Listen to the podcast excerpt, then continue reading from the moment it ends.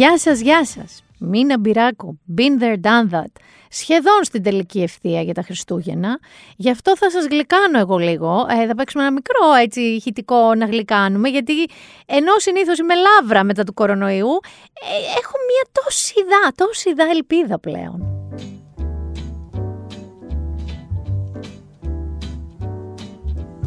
L is for the way you look at me. Oh, o is for the only one I see. V is very, very extraordinary. E is even more than anyone that you adore can love. Σας έβαλα το LOV, κυρίως για το O, για να πάω στο Omicron. Σκέφτηκα να σας τραγουδήσω εκεί που λέει O is for the only one I see, να πω Omicron. Και τέλο πάντων, ακούσατε νερό τραγούδι. Δεν ήθελα να σας το κάνω αυτό με το καλημέρα, να τραγουδήσω και το άφησα. Πάμε λοιπόν στο του Omicron. Το Omicron συνεχίζει η παραλλαγή Omicron να είναι πάρα πολύ μεταδοτική. Μεταδίδεται πάρα πολύ. Πιο πολύ και από το χαμογελάτι του Ανδρέα Μικρούτσικου. Αυτό είναι το ένα fact. Είχαμε όμως μείνει στο κατά πόσο είναι και πάρα πολύ επικίνδυνη. Τα καλά νέα που έρχονται γενικά εκεί έξω είναι ότι δεν προκαλεί βαριά νόσηση. Μπορεί και να προκαλεί λιγότερο βαριά νόσηση από τη Δέλτα. Μάλιστα, άκουσα τον κύριο Μόσιαλο, τον κύριο Ηλία Μόσιαλο στο Sky, αν δεν κάνω λάθος. Ε, θα τον ακούσουμε και λίγο μαζί. Ε, βασικά, θα τον ακούσουμε να πούμε μετά τι έγινε. Το μόνο που ξέρουμε όμως είναι ότι αν όντως είναι πιο εξασθενημένος αυτή τη στιγμή, θα πάρουμε ανάσα. Ξέρουμε επίσης ότι ακόμα και αυτή τη μορφή μάλλον θα την πιάνουν τα εμβόλια. Παίρνουμε ανάσταση για ανακάλυψη περισσότερων φαρμάκων και καινούριων εμβολίων, αναμένοντας την επόμενη φάση του ιού και κυρίως αυτή μπορεί να γίνει όταν θα στριμωχτεί περισσότερο ο ιός. Και θεωρητικά αναμένουμε ότι τότε θα αποφασίσει μάλλον να εξασθενήσει. Ότι είπε ο κ. Μόσχελος ότι αν επικρατήσει η όμικρον τελικά, σύμφωνα με τα μέχρι τώρα πειραματικά δεδομένα, θα έχουν και κλινικές αποδείξεις στο επόμενο 15μέρο, ε, εάν επικρατήσει η όμικρον που δείχνει αυτή την τάση, ε, επειδή μεταδίδεται τόσο πολύ, μπορεί να πάρουμε μια μικρή ανάσα ή και μεγάλη. Με την έννοια, εννοείται οι εμβολιασμένοι, για τους εμβολιασμένους μιλάω έτσι, ότι δεν νοσούν τόσο βαριά, δεν ε, πρόκειται να μπουν σε νοσοκομεία. Είναι, μας δίνει ένα χρόνο ακόμα περισσότερο αντίδρασης ε, σε ό,τι αφορά φάρμακα, εμβόλια, ξέρεις αυτά που δεν θέλετε να ακούτε πολύ από εσάς. Ε, όμως, όμως, ε, να πούμε εδώ ότι με το που άνοιξε και καλά κάναμε ε, η πλατφόρμα, καλά κάνατε γιατί εγώ ακόμα δεν έχω εμβολιαστεί, εμβολιάζομαι αύριο και με προλάβατε όλοι, αυτό θέλω λίγο να πω. Αισθανόμουν λίγο καβάλα στα άλογο ότι θα είμαι από τους πρώτους λόγω ηλικίας και εξαμήνου που θα κάνω την τελικά ενισχυτική και όχι αναμνηστική δόση. Ε, άνοιξε η πλατφόρμα για τους άνω των 18, τι, άνω των 18 δεν είναι, άνω των 30, άνω των 18 όχι, και τρέξατε όλοι και σαν ακρίδες έχετε πέσει πάνω. Ευτυχώς που είχα κλείσει κοντά στο σπίτι μου, θα τραβιόμουν σε καμιά λευσίνα να κάνω πάλι εμβόλια. Λοιπόν, μπράβο σας, ωστόσο. Λένε λοιπόν ότι με αυτές τις δόσεις, με τις τρεις, βέβαια ο κύριος Μπουρλά τη Pfizer είπε ότι μπορεί να χρειαστεί και τέταρτη, πάντως είμαστε αρκούντος καλυμμένοι. Αυτό να το πούμε. Ε, θα βάλω ένα ακόμα μικρό απόσπασμα στον κύριο Μόσχελ όμως. Όχι γιατί είμαι τρομολάγνα προς Θεού, αν και πάνω μου τα κάνω με τον κορονοϊό γενικά, όπως έχετε καταλάβει δύο χρόνια τώρα, ε, γιατί εξηγεί ότι ναι, η όμικρον δείχνει μια ροπή ο κορονοϊός να γίνει λίγο πιο ήπιος, άρα να μάθουμε να ζούμε με αυτόν όπως και έχουμε μάθει να ζούμε με αυτόν, είπε όμως και αυτό. Αλλά μπορεί να κάνει και άλλη κίνηση, δηλαδή να πάει και προς πιο σοβαρή κατεύθυνση. Α ελπίσουμε ότι δεν θα δούμε τέτοιες καταστάσεις και θα δούμε πιο ήπιες εξελίξεις στην πορεία αυτής της πανδημίας. Υπάρχει επομένως μια αβεβαιότητα αλλά σίγουρα αυτή τη στιγμή είμαστε πολύ πιο προετοιμασμένοι ε, από εκεί που ήμασταν ένα χρόνο πριν. Έχουμε και φάρμακα, έχουμε και εμβόλια. Αυτό που λείπει είναι η διάθεση ενός μέρους του ελληνικού πληθυσμού, αλλά και γενικότερα ευρύτερα σε αρκετές χώρες της Ευρώπης, να εμβολιαστούν κάποιοι συμπατριώτες μας και Ευρωπαίοι πολίτες τη στιγμή που στις χώρες χαμηλού και μεσαίου εισοδήματος παρακαλάνε για να έχουν περισσότερα εμβόλια. Ότι είναι και ένας ιός ο οποίος είναι μπαγαμπόντης. Είναι αλητήριος. Στο τέλος θα πω κανάγια και θα πιστείτε ότι είμαι 75 χρονών, αλλά είναι ένας ιός ο οποίος όταν στριμώχνεται, αντιδρά. Και κανείς δεν ξέρει αν θα συνεχίσει να αντιδρά με το να αποδυναμώνεται και να γίνεται λίγο πιο ανεκτός από τον ανθρώπινο οργανισμό ή θα του τη δώσει και θα πάθει κανένα κομμάτι κεδράκι και θα αποτρελαθεί και ο κορονοϊός. Ευχόμαστε όχι στο δεύτερο. Με τα δεδομένα όμως αυτά, έτσι, με τα δεδομένα ότι είναι πολύ μεταδοτική η παραλλαγή όμικρον. Κάποιες χώρες πήραν κάποια μέτρα. Αρκετές χώρες πήραν κάποια μέτρα. Η Γαλλία, ας πούμε, ανακοίνωσε ότι κλείνει τα night clubs. Δηλαδή τα, αυτά τα, τους χώρους που είναι clubs. Πολλοί κόσμος, ε, μέχρι αργά τη νύχτα, με χορό, υδρότα, ουρλιαχτά και τέτοια. Εδώ δεν έχουμε πολλά τέτοια κλαμπ, έχουμε όμως πάρα πολλά μπουζούκια που γίνεται το ίδιο ακριβώς. Ε, άρα η, η Γαλλία τα έκλεισε αυτά για τέσσερις εβδομάδες. Δεν θα τους βρουν τα Χριστούγεννα σε κλαμπ. Άφησε όμως ανοιχτά τα μπαρ και τα εστιατόρια με τους περιορισμούς που είχε εμβολιασμένοι, καθισ...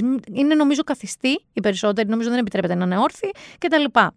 Η Νέα Υόρκη, στην Αυστρία είπαμε ότι από αρχές του έτους θα είναι για όλους υποχρεωτικό το εμβόλιο. Όλους. Όλους όμως. Και νομίζω και τους προεφήβους. Πιάνει και μια ηλικία πριν τα 18. Η Νέα Υόρκη ήρθε τώρα, η πολιτεία της Νέας Υόρκης, να βάλει καταρχάς υποχρεωτικό τον εμβολιασμό και στους ιδιωτικούς υπαλλήλους. Στη Νέα Υόρκη μέχρι τώρα ήταν μόνο οι δημόσιοι. Ό,τι ανήκε σε δημόσια υπηρεσία κτλ. ήταν υποχρεωτικός ο εμβολιασμός. Βάλανε λοιπόν τώρα υποχρεωτικό και τον εμβολιασμό στους ιδιωτικούς και έρχεται λέει με το νέο έτος και σε όλους. Σε όλους από 18 και πάνω. Η Δανία έβαλε τηλεεργασία ε, τα μπάρτιστα έβαλε πάλι μόνο εμβολιασμένους ε, καθιστούς και να κλείνουν στις 12. Η Δανία, ε. Η Αγγλία ε, συστήνει πολύ ισχυρά τηλεεργασία, ξανά, γιατί είχαν και αυτοί κάτι παρανοϊκά κρούσματα. Εδώ έχουμε, είμαστε κάπου ανάμεσα σε αυτό. Σοχή, αν έχετε πυρετό, παλέψτε το. Εάν έχετε δύσπνοια, αν έχετε βήχα, ούτε το συζητάμε. Σκεφτείτε τι θα κάνετε πριν από δύο χρόνια. Εάν θα πηγαίνετε στα εξωτερικά ιατρία, εάν θα καλούσατε το ΕΚΑΒ με ένα 37,5, 38 ή με λίγο βήχα. Αν έχετε δύσπνοια, αγοράστε όλοι οξύμετρα. Εάν υπάρχουν, εάν δεν τα έχουν εξαφανίσει. Γιατί όλα είναι σχέδιο. Αγοράστε οξύμετρα, μετρήστε το οξυγόνο. Εάν χρειαστεί να πάτε στο νοσοκομείο, μην ξεχνάτε.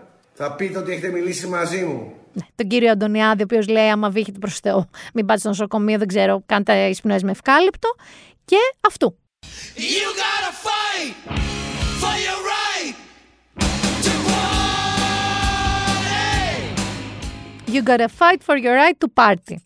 Ε, και όπως είπε πρόσφατα ο κύριος ε, Άδωνης Γεωργιάδης, ο υπουργός, ε, σε τηλεοπτική εκπομπή. Θα κάνουμε Χριστούγεννα με ανοιχτά μαγαζιά. Τελεία. Μπορώ να το πω πιο πολλά. Να σας το μεταφράσω. Ε, θα κάνουμε Χριστούγεννα, γιατί το είπα λίγο περίεργα. Θα κάνουμε Χριστούγεννα με τα πάντα ανοιχτά. Αυτό θα γίνει. Το καλό είναι, έτσι όπως το βλέπω εγώ, γιατί δεν νομίζω ότι θα κάνουν κάτι. Πραγματικά δεν το βλέπω. Κοντεύουμε Χριστούγεννα. Πότε περιμένουν να πάρουν κανένα μέτρο, ποτέ. Αυτό που είναι θετικό είναι ότι όσοι είναι να εμβολιαστούν, και κάποιοι 60 πλάς με, μετά το πρόστιμο έχουν εμβολιαστεί αρκετοί. Αλλά κυρίως όσοι ήταν εμβολιασμένοι με δύο δόσει, εγώ δεν άκουσα κανέναν που να πει δεν θα κάνουν την τρίτη. Από όσο ξέρω, όλοι τρέχουν να κάνουν την τρίτη για να περάσει και λίγος καιρός να μπορούν να κάνουν ε, κάπως πιο άνετα Χριστούγεννα. Στις χώρες που σας προανέφερα, είναι και σύσταση να ακυρώσουν τα μεγάλα Χριστουγεννιάτικα, τι μαζόξει, τα gatherings στα σπίτια και να τα κάνουν πιο μαζεμένα, πιο οικογενειακά, πιο μικρά. Εδώ καταλαβαίνετε τι έχει να γίνει. 1999 θα γίνει τα Χριστούγεννα φέτος αν κανένα μέτρο δεν πάρθει, που δεν νομίζω ότι θα πάρθει. Ήρθε και ο Πάπας, να πούμε λίγο και αυτό, ότι πέρασε και ο Πάπας, έκανε το πέρασμα του Παπάς Φραγκίσκος. Ε, να θυμηθούμε λίγο την Ελένη Λουκά, ε. Θα θυμάστε αυτό που έπαθε λίγο ντεμή Μαντόνα και μαζί με Ελένη Λουκά όμως με τον Πάπα Go Home, δεν θυμάμαι τι έλεγε. Ε, βγήκε πολύ προοδευτικός. Είναι ένας άνθρωπος ο οποίος γενικά έχει δώσει δείγματα γραφής. Έχει πει ακόμα και ότι το προγραμμίο σεξ δεν είναι εδώ και τόσο αμαρτία, που για καθολικός είναι ακραίο αυτό. Ε, εδώ ήρθε και χαροποίησε και τις δύο πλευρές, αλλά ταυτόχρονα εκτέβρισε και τις δύο πλευρές. Δηλαδή, τους πολύ έτσι πνεύμα και ηθική και πατρίδα μας είπε ότι αν δεν υπήρχε στην ουσία η Ελλάδα και η Αθήνα, η Ευρώπη θα ήταν στα βελανίδια. Δεν το πει έτσι ακριβώς ο άνθρωπος, ότι μας χρωστά, μας χρωστάνε πάρα πολλά για τον πολιτισμό κτλ. Και, και μετά πήγε και στη Λέσβο και μίλησε πάρα πολύ για το μεταναστευτικό, μίλησε πάρα πολύ για τη σημασία, τη μεγάλη εικόνα που λέμε, που σημασία έχουν αυτή τη στιγμή οι λαοί, οι πρόσφυγες, οι άνθρωποι που έχουν εκδιωχθεί από τις χώρες τους, από τα σπίτια τους. Μίλησε για τα αίτια των πολέμων, ότι ποτέ δεν ασχολούμαστε, ότι είναι χρηματοδοτούμενοι για τα εμπόρια όπλων, για όλα αυτά τα πράγματα. Ε, είχε επαφή με τους πρόσφυγες, μίλησε για τα παιδιά. Εκεί πάρα πολύ εκνευρίστηκαν. Και η κυρία Λατινοπούλου εκνευρίστηκε πάρα πολύ. Αλλά δεν θα της κάνω τη χάρη να ξαναπώ τι έλεγε. Αλλά έλεγε αυτά που είπαν διάφοροι, ότι αν τους θέλει να τους πάρει σπίτι του. Διότι κατάφερε και να διχάσει ο Παπα Φραγκίσκος. Ε, ωστόσο, Θέλω να σταθώ λίγο και σε αυτό που είπε για το σεξ. Γιατί μου έκανε τρομερή εντύπωση μία είδηση, που δεν αφορά βέβαια τον Πάπα Φραγκίσκο, αλλά αφορά κάποιες νηπιαγωγούς, οι οποίες μίλησαν στα πλαίσια ενός ειδικού προγράμματος, ας πούμε, σεξουαλικής διαπαιδαγώγησης, στα παιδιά για τα, σεξουαλικά, για τα γενετικά όργανα των ανθρώπων με την επιστημονική τους ονομασία, προφανώς. Όχι, δεν το είπε σαν να μιλάνε στο δρόμο. Ε, και οι γονείς τους αποφάσισαν ότι θέλουν να τους μηνύσουν. Γιατί λέει τους προκάλεσαν ε, βλάβη, ξέρω εγώ, πνευματική και τα προσέβαλε. Και... Ευτυχώς θέλω να πω εδώ ότι να, αυτή είναι μια καλή είδηση για μένα. Το δικαστήριο και τις απάλαξε, τις νηπιαγωγούς, αλλά και η εισήγηση της αγγελικής έδρας ήταν ότι σε μια εποχή που ε, βιώνουμε τέτοιες κακοποίησεις, τέτοια περιστατικά, ότι η σεξουαλική διαπαιδαγώγηση και από μικρή μάλιστα ηλικία είναι πάρα πολύ σημαντική. Θεωρώ ότι όπως είχαμε πει και προκαιρού για τις γυναικοκτονίες ότι μπήκανε πλέον σε εγκύκλιο έχει τη σημασία του, εγώ θεωρώ ότι ακόμα και αυτή η απόφαση έχει τη σημασία της. Ότι αθώθηκαν οι νηπιαγωγοί που μίλησαν στα νήπια με μία μορφή για τη σεξουαλική διαπαιδαγώγηση. Οπότε ε, να αφιερώσω λίγο και στις νηπιαγωγούς και γενικότερα στην ανάγκη που υπάρχει στα σχολεία για αυτού του τύπου την ενημέρωση. Και φεύγω από το Let's Talk About Sex και περνάω λίγο σε αυτό.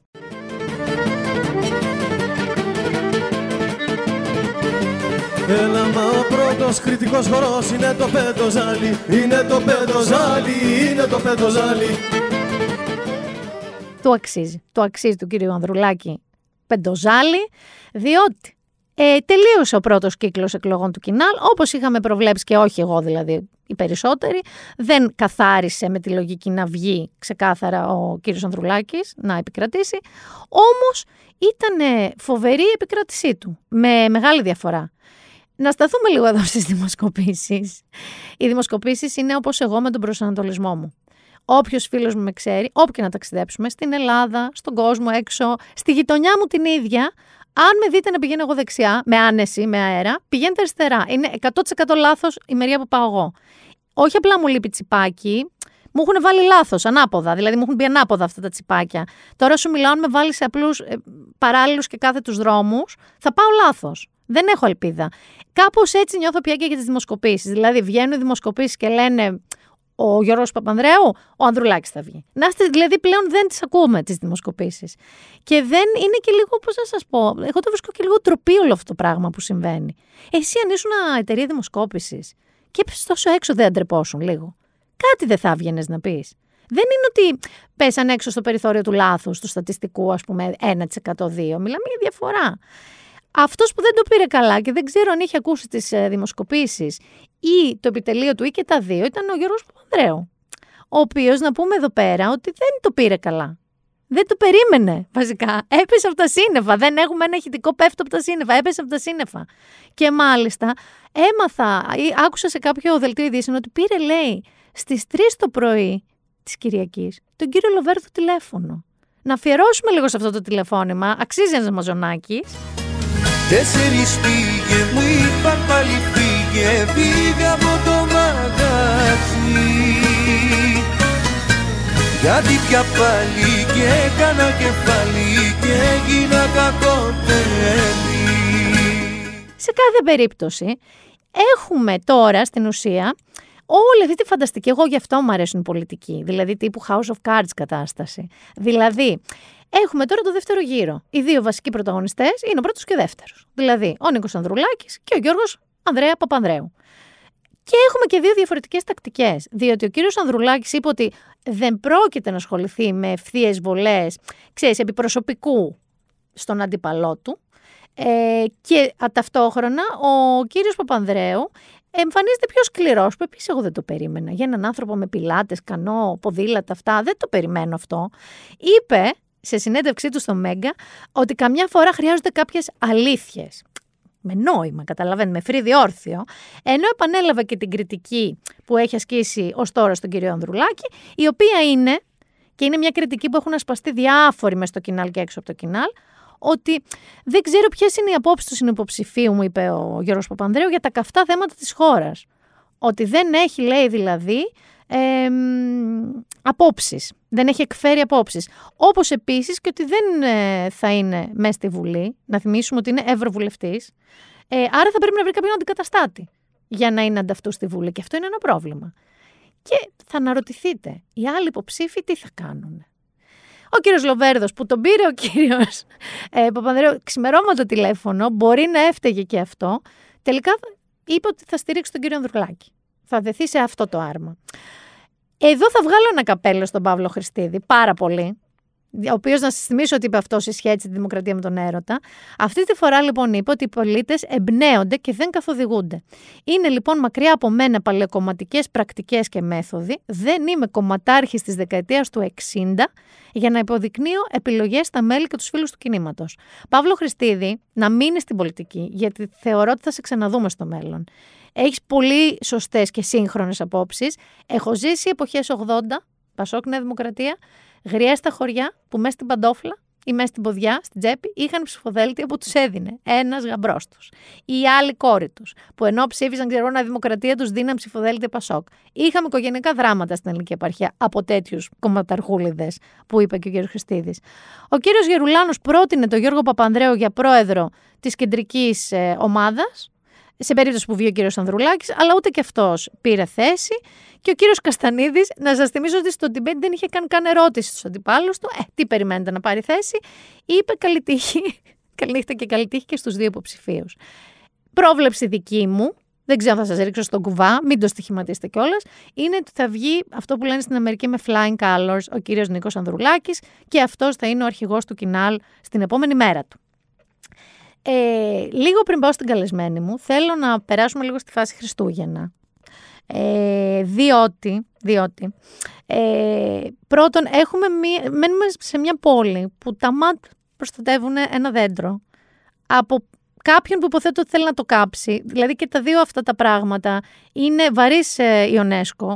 Δηλαδή ε, έχουμε ένα δέντρο στην κεντρική πλατεία της πόλης που το φυλάνε τα μάτια γιατί κάποιοι ε, με ερωτηματικό βέβαια. Θέλουν κάποιοι να το κάψουν. Αλλά θα σταθώ στο Christmas tree, το οποίο μου φάνηκε πάρα πολύ αστείο αντί για Christmas tree, Christmas tree. Και να σας πω ότι ήδη έχετε αρχίσει λίγο τους πανικούς. Θα το αναλύσουμε σε επόμενο επεισόδιο αυτό. Διότι τα Χριστούγεννα που είναι η πιο γλυκιά εποχή του χρόνου, με όλα αυτά τα γλυκάκια και αυτά και τη θαλπορή, για μένα είναι η πιο αγχωτική, θεωρώ η πιο αγχωτική εποχή του χρόνου και θα σας το αποδείξω σε επόμενο πια επεισόδιο. Ε, και θα κλείσω με λίγο Αμερική γιατί δεν μπορώ, δεν μπορώ, δηλαδή με τον Elon Musk εγώ καταλαβαίνεις, δηλαδή τον έχω τόσο άχτη που οποτεδήποτε έχω νέα γι' αυτόν θα τα πω. Πρώτον κουρεύτηκε κουρεύτηκες σε Peaky Blinder. Βασικά κουρεύτηκες σε 14χρονο σε εμπορικό κέντρο πάνω στο Μαρούσι που ε, κουρεύτηκε έτσι για να την πεις στη μάνα του. Ξέρεις, αυτό το όλο ξυρισμένο και φρατζίνια. Δεύτερον, είπε ότι δεν πάει τόσο καλά το SpaceX. Δεν προοδεύει τόσο πολύ το ταξίδι όπως θα το ήθελε στο διάστημα. Δεν ξέρω, η T-Phone Home να έρθει σε μια επαφή με κάποιους και κινδυνεύει να την κλείσει, λέει, τη SpaceX. Αυτό. Αλλά το αγαπημένο μου και πιο hot νέο είναι η Grimes, η πρώην ε, του Elon Musk που έχει και το παιδί με το όνομα password αυτό μαζί του, ε, έγραψε ένα νέο τραγούδι, μάλλον είχε γράψει ένα τραγούδι που βγήκε τώρα και έπαθε λίγο Taylor Swift. Δηλαδή, τι λέει στον Elon Musk. Και εγώ ζω γι' αυτό, γιατί τον αντιπαθώ πάρα πολύ. Ε, λέγεται Player of Games και στην ουσία μεταξύ άλλων που δεν είχε μιλήσει για το χωρισμό τους, ε, τραγουδάει ότι είμαι ερωτευμένη με το μεγαλύτερο gamer, αλλά πάντα θα αγαπάω το παιχνίδι περισσότερο από ό,τι αγαπάει εμένα. Σαλπάρισε προς την κρύα έκταση του διαστήματος. Ούτε η αγάπη μπορεί να σε κρατήσει στη θέση σου. Εντάξει, θα κάνω λίγο μανούλα και θα έλεγα Grimes μου, δεν ήξερες, δεν ρώταγες. Δηλαδή, είπε το παιδί σου, το ονόμασε με σαν password. Δηλαδή, δεν ξέρω τι περίμενες, ότι αυτός ο άντρας θα αφήσει όλη αυτή την παράνοια που έχει και θα γίνει ένας μπαμπακούλης, γλυκούλης στο σπίτι. Όχι. Παρ' όλα αυτά, ωραίο το τραγούδι της Grimes, το άκουσα. Και μιλώντας για τέτοιες γραφικότητες, πάμε να υποδεχτούμε τη Δέσποινα Δημά, δεν πάει στη Δέσποινα το γραφικότητες. Η Δέσποινα Δημά είναι ε, συντάκτης του Ladylike με καταπληκτική πένα, φοβερά opinions, αλλά είναι και η τηλεκριτικός μας, θα το πω έτσι. Είναι το κορίτσι το οποίο ενώ γράφει και άλλα πολύ πιο σημαντικά και για τη γυναικεία ενδυνάμωση και πάρα πολλά για τα δικαιώματα των γυναικών, καταπληκτικές συνεντεύξεις, έχει και αυτή την πετριά. Βλέπει ελληνική τηλεόραση και είναι η καθήλυνα αρμόδια για να κάνουμε μία μικρή ανασκόπηση. Και θα την υποδεχτώ με το προσωπικό μου φετίχ. Θυμάστε που σας είχα πει ότι ο Παναγιώτης Ψωμιάδης μπήκε στη φάρμα; Μπήκε. Και ο Σταμάτης Γαρδέλης μπήκε. Και συνέβη σε ένα επεισόδιο που είδα χτες προχτές αυτό το η μαγική στιγμή, το μαγικό στιγμιότυπο ε, ανταλλαγή ε, με ένας διάλογος μεταξύ του Παναγιώτη Ψωμιάδη και του Σταμάτη Γαρδέλη. Και με αυτό αντί για τραγούδι θα υποδεχτώ τη Δέσποινα Δημά. Ο Σταμάτης είναι σοφό, ό,τι που είναι οι σοφίες του. Το πρωί σηκώθηκε και μίλησε με το Δία. Άλλο πάλι αυτό. Καθόταν και μιλούσε με το Δία. Ξέρεις την ωραία προσευχή προς το Δία; Την επίκληση στο Δία. Ρίζα της θάλασσας, πνοή των πάντων, Ζεφ. Βέβαια αδελφέ, καλά τα λες, δεν καταλαβαίνω τι λες όμως. Προσαρμόσου. Ούτε κι εγώ το καταλαβαίνω. Λένε οι σοφοί μας υπερ... Έχεις εσαλώς προσαρμόσους. Λένε οι σοφοί μας υπερόγονοι. Στήξε λίγο τις βίδες, δεν το καταλαβαίνω. Λένε, ρίζα της θάλασσας. Δεν θέλω να μιλάω μαζί σου. Okay. Έχεις και το σταμάτη με τις φιλοσοφίες του. Τα δέκα που λέει, τα 11 δεν θα καταλαβαίνουμε.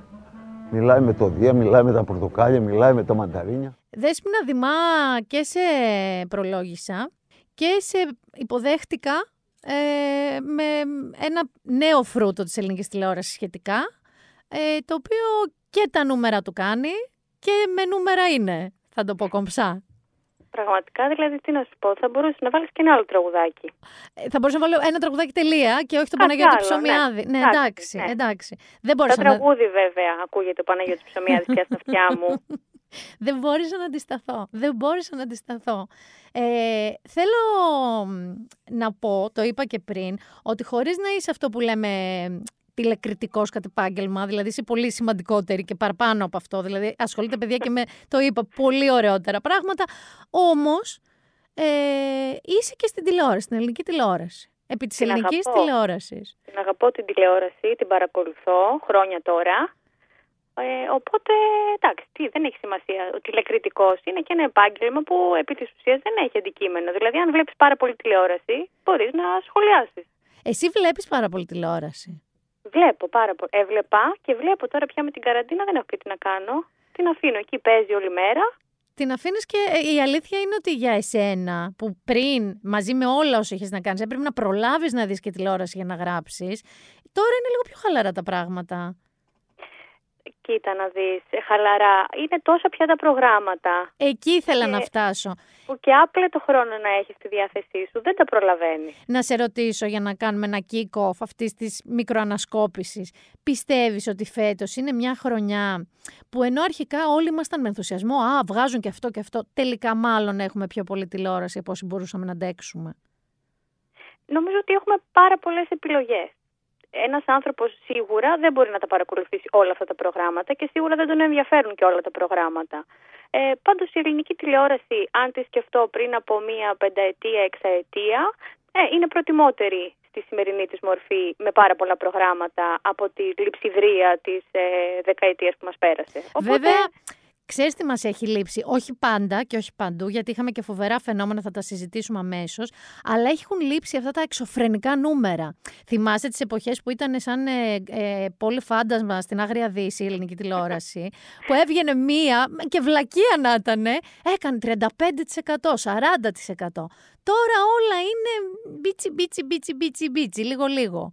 Υπάρχουν και κάποια που έχουν ξεχωρίσει με νούμερα της τάξης του 30% αλλά είναι τόσο πολλά τα προγράμματα που δεν μπορεί ένα πρόγραμμα να κάνει παραδείγματος χάρη τα νούμερα που έκανε ο τελικός του Big Brother επί τσάκα.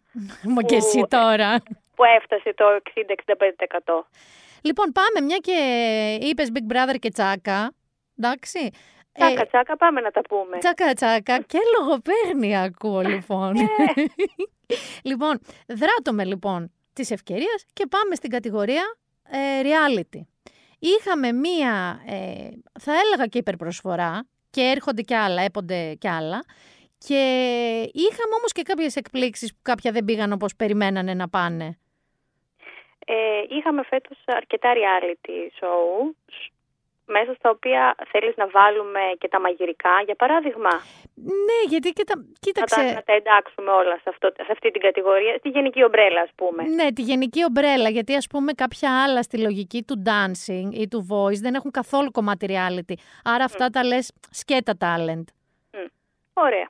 Ε, ας ξεκινήσουμε με τα μαγειρικά, τα οποία φέτος, όσα έχουμε, είδαμε σε αντένα το Game of Chefs και το, στο Sky το Top Chef, τα μαζέψαμε γρήγορα γρήγορα, γιατί ναι. δεν πήγαν καθόλου καλά. Δηλαδή οι άνθρωποι αυτοί, οι υπεύθυνοι αυτών των δύο καναλιών, θεωρώ ότι πίστευαν πως τα δύο αυτά προγράμματα θα έχουν την αντίστοιχη υποδοχή του Masterchef, το οποίο επί πέντε σεζόν σαρώνει κάθε φορά που βγαίνει. Ε, αλλά τα πράγματα δεν πήγαν ιδιαίτερα καλά. Όχι σε... ότι ήταν άσχημα τα προγράμματα. Αυτό ήθελα να σε ρωτήσω. Δηλαδή, είναι μια λογική προσδοκία τώρα των καναλιών, έτσι.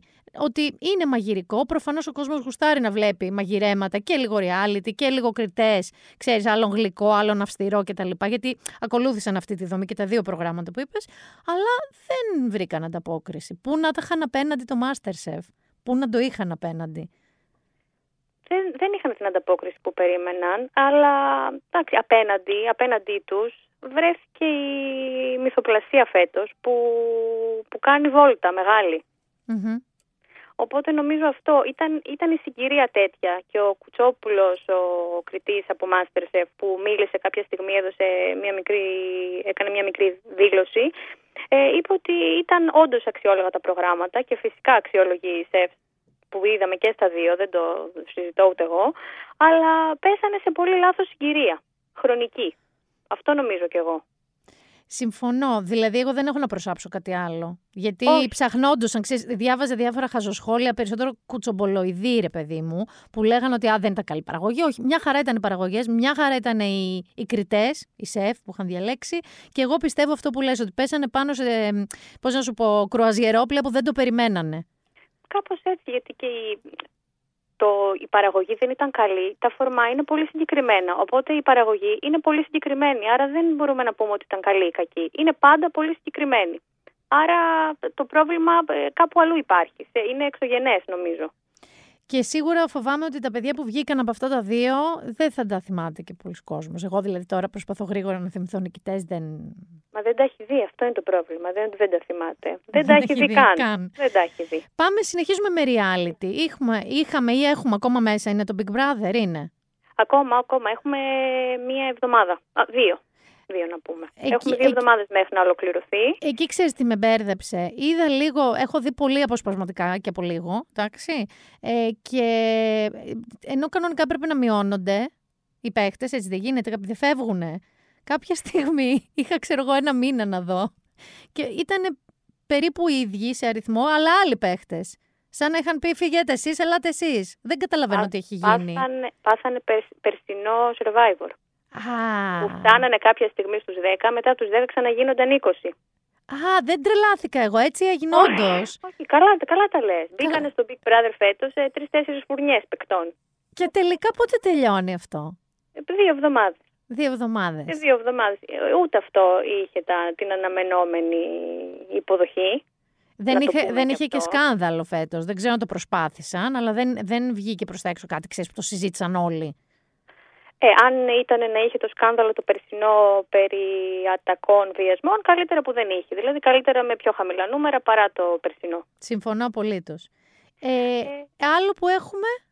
Ε, έχουμε τώρα τη, τη φάρμα, που μόλις ξεκίνησε. Δεν έχουμε να πούμε και πολλά για, για τα νούμερα της φάρμας, γιατί τώρα εντάξει, μία εβδομάδα είναι που τρέχει. Η πρεμιέρα πήγε πολύ καλά και η διαφορά με, τη, με την περσινή φάρμα είναι ότι αλλάξαμε τοποθεσία, έχουμε πάει στον οροπό πια. Πού ήμασταν πέρσι; Πέρσι ήμασταν, ε, ε, πού ήτανε, κάπου δεν θυμάμαι, κάηκε με τις φωτιές πάντως. Α, OK. Okay. περσινή, οπότε αναγκαστικά μετακινηθήκαμε, πήγαμε στον Ωρωπό. Τους πάει πιο πολύ ο Ωρωπός, νομίζω, γιατί τα νουμεράκια τα βλέπω πιο τσιμπημένα και βλέπω και ότι το cast γι' αυτό και σου έβαλα την επίκληση στο Δία, έχει μέσα, έχει το ενδιαφέρον της. Δηλαδή έχει τον Παναγιώτη Ψωμιάδη, έχει τη Σάσα Μπάστα, έχει την Αγγελική Λιάδη, τη Μέρη Μιλιαρέση, την ε, Αθανασία Τσουμελέκα. Δηλαδή έχει το Γαρδέλη βέβαια, τον παμέγιστο φιλόσοφο Σταμάτη Γαρδέλη. Βγήκε, έφυγε. Έφυγε. Τον πρώτο στη μέση του λέει. Oh, γι' αυτό τον ψάχνανε, λίγο που είδα. Στη μέση του, ναι, έκλαιγε και ένα συμπέκτη εκεί ο Κουτσαβάκης αυτός ο... Αυτός είναι ένας που είχε βγει. Οργανοπαίκτης. Ναι, αλλά αυτός είναι ένας που έλεγε εδώ κάνουμε κάτι πάρτι. Κά, κάπως... Ναι, τότε, στον κορονοϊό. Μπράβο, αυτός είναι, καλά μου φάνηκε. Βεβαίως, έκανε το πάρτι του εν μέσω καραντίνας. Και εμείς τον βάλαμε μέσα σε ένα reality, στον Οροπό. Ε, ναι, να κάνει το πάρτι του εν μέσω φάρμας. Ε, ήδη έχουν βέβαια ξεσαλώσει να πούμε εδώ πολλοί ε, που με δυσαρεστούν, δεν θα το πω ψέματα, ε, πολλοί εναντίον των γυναικών ε, με, με εμφανισιακά κριτήρια άθλια. Δηλαδή με το αν έχουν κάνει πλαστικές, με το αν λειτουργήσε η μίξα των, σαλι, σάλι, των σαλιγκαριών.